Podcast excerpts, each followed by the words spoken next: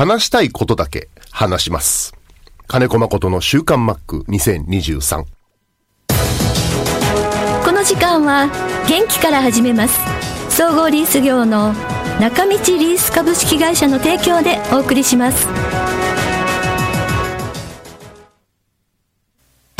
中道リースは地元の企業様へ自動車や医療機器建設機械などあらゆる分野の設備投資をサポートしています幅広いニーズに応えながら私たちの元気で地域をもっと元気に。元気から始めます。中道リース。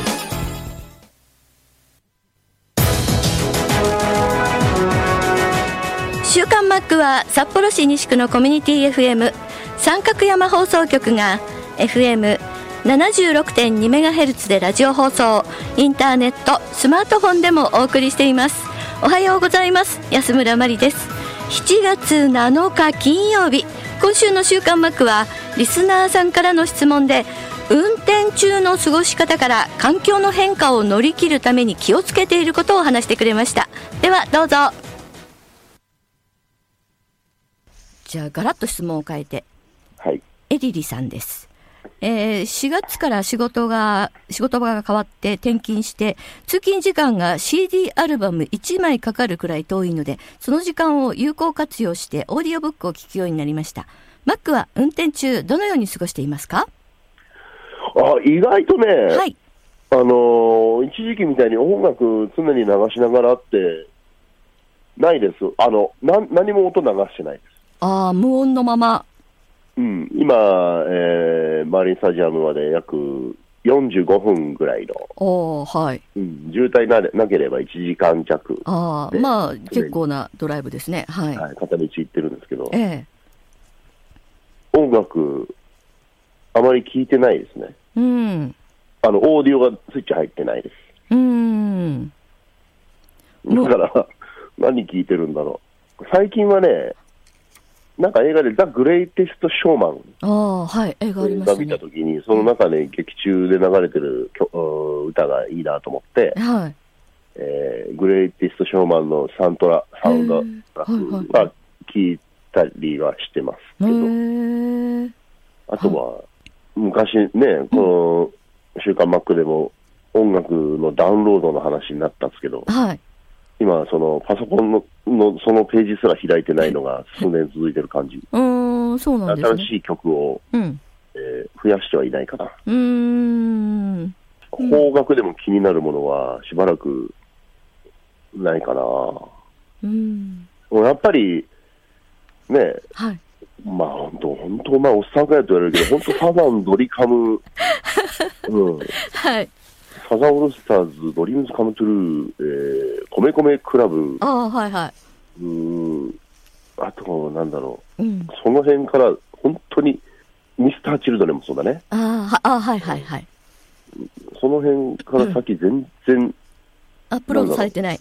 アップロードされてない、はい引き付けられてないっていうのが、うん。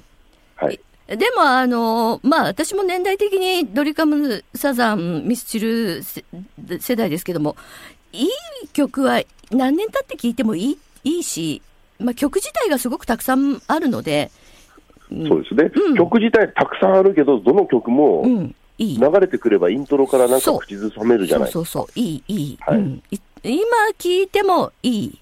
はい、はい。ですね。そういうことです。そういうことです。そういうことですね。なので、最近の曲には、まあ、疎いということで。はい。まあ最近というか、2010 ちょっと待って。年代以降からは疎いですね。あーもうほぼほぼ、ほぼほぼ10年以上経ってますね。はいあの本当、アーティストの名前も全然うん。わからないし、はい。あの分かろうともしてないところはあります。うんうんうんあの、最近の、最近のってまた言うとあれですけど、あの、選手登場曲で、結構あの、アイドル系かけてたりする選手もいるんですよね。あの、うんなんだろう、の坂道、坂道グループっていうのかな うんうんちますけど、正直に言うと。いや、最近あの、野球選手、話すごくずれますけども、あの、アイドルと結婚される方お多いんですよ。その、坂,、まあ坂道関係とか。ええ誰が誰と結婚しようが、うんそう、すごくすごくあの、いいいや、いいなと思いながら、いや、やっぱり、あの、野球選手も すごいなって思いながら見てます。はまあでも、むね、昔とやっぱあの一緒になられる方の流れは、時代の変遷とともに変わってますね。い。変わってますね。うはいん。そうですね。そう一時こうね、あの、客室乗務員だったのがアナウンサーになって、はい今はアイドルですからね。すごいな。ねうん。さあ、あの、この方4月に異動になったんで、それなんですけど、新しい環境でうまくやっていく秘訣は、はないかもしれませんが、マックが気をつけてることがありましたら、ぜひ教えてくださいっていうことですけど。新しい環境。僕もさ、新しい環境っちゃ新しい。うん、そうそうそう。うん。ましてや、あの僕、環境の変化に弱い、自分自身がね、環境の変化に弱いっていうのと、うん。うん、特につるみたくないんで、僕、誰とも。こんなん言っちゃなんだけど、はい。だはい。から、どっぷり、こう、染まるっていうのはあんまり自分が意識してなくて、ええ。うん、ただね、長年この野球に界にいて、はい。あの、持たれてるイメージってあると思うのね、僕に対して。はい。まして同じリーグでやってるチームだし、ええ。うん要はあまり笑わないとかさ、愛想がないとかさ、うんうん。うん、笑わない、愛想ないってうん、いうね。人見知り、話しかけうんそうい。いうイメージがあるから、ええあの、石垣キャンプとかの時は、はい。すごく、こう、口角を上げてる時間が長かったよ。それは意識して？意識して口角だけは上げとく。ちょっとこう、ね、うん朝すれ違う時も、少し笑顔で挨拶してみたりとかしたんですけど、はい。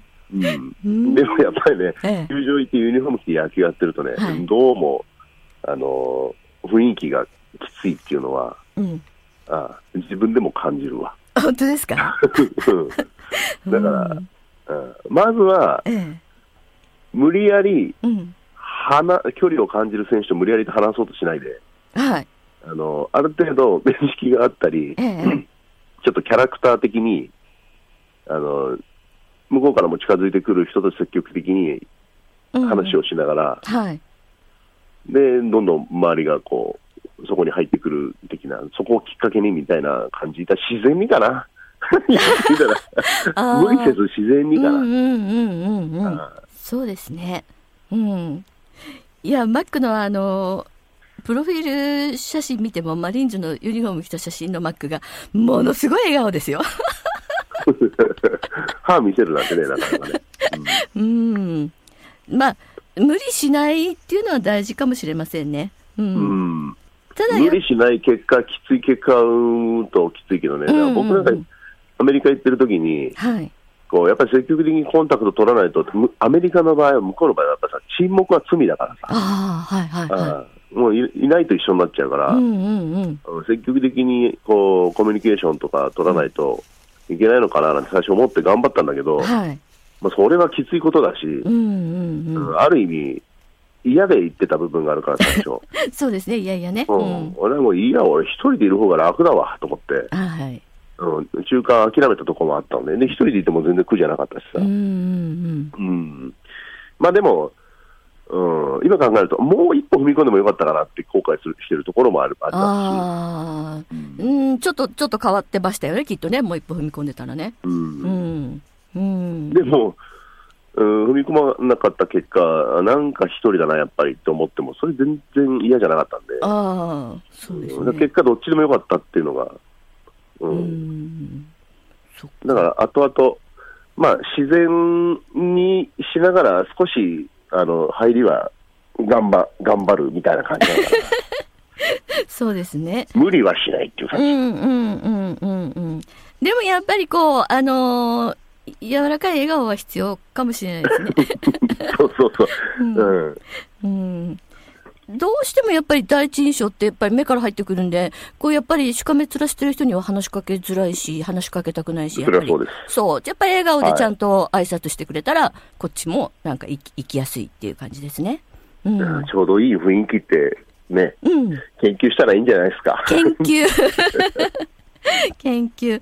まあ、いろいろやってみて、うん。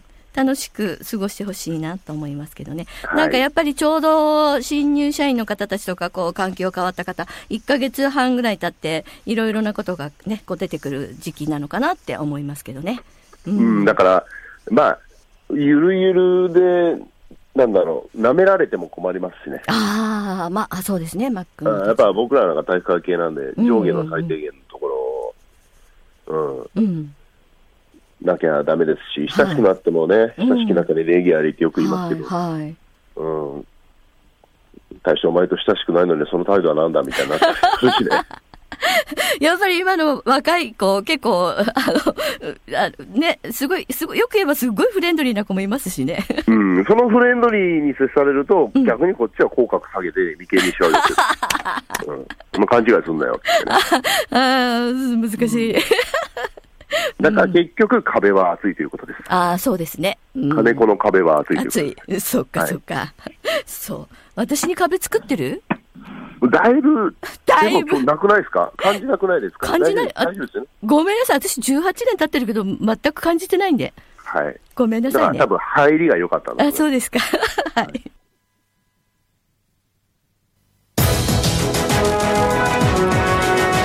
ということでお送りしましたけれども また改めて 18年経って壁はないということが分かりました。あのマリーンズに今年から移ってからのマックを見てると前半、まあ、し3月、4月、5月ぐらいはよくあの吉井監督と並びでよくあのテレビカメラにも映ってましたけどね。その時のマックは皆さんもご存知のようにめちゃくちゃ笑顔だったんですよね。どうしたのっていうぐらい笑顔だったんですよ。いやーやっぱり環境変わると、あのー変わるのかなとかなんかリスナーの皆さんからも笑顔が多いですねとか、あのーよかったですねみたいなのがあったんですけどまた最近ちょっとあの戻ってるかな。これもねなかなかね試合の流れとかにもよるんでしょうけどもね試合に入っちゃうとどうしてもこうあの顔のことなんかね感じ考えてられないと思いますのでね素に戻っているマックです。えー、ママさんありがとうございます7月1日2日オリックス戦エスコンで観戦してきました1日は金子千尋コーチの引退セレモニーがありお子様たちが可愛くてキャッチャーをした長男くんが涙ぐむ姿にもらい泣きしてしまいました。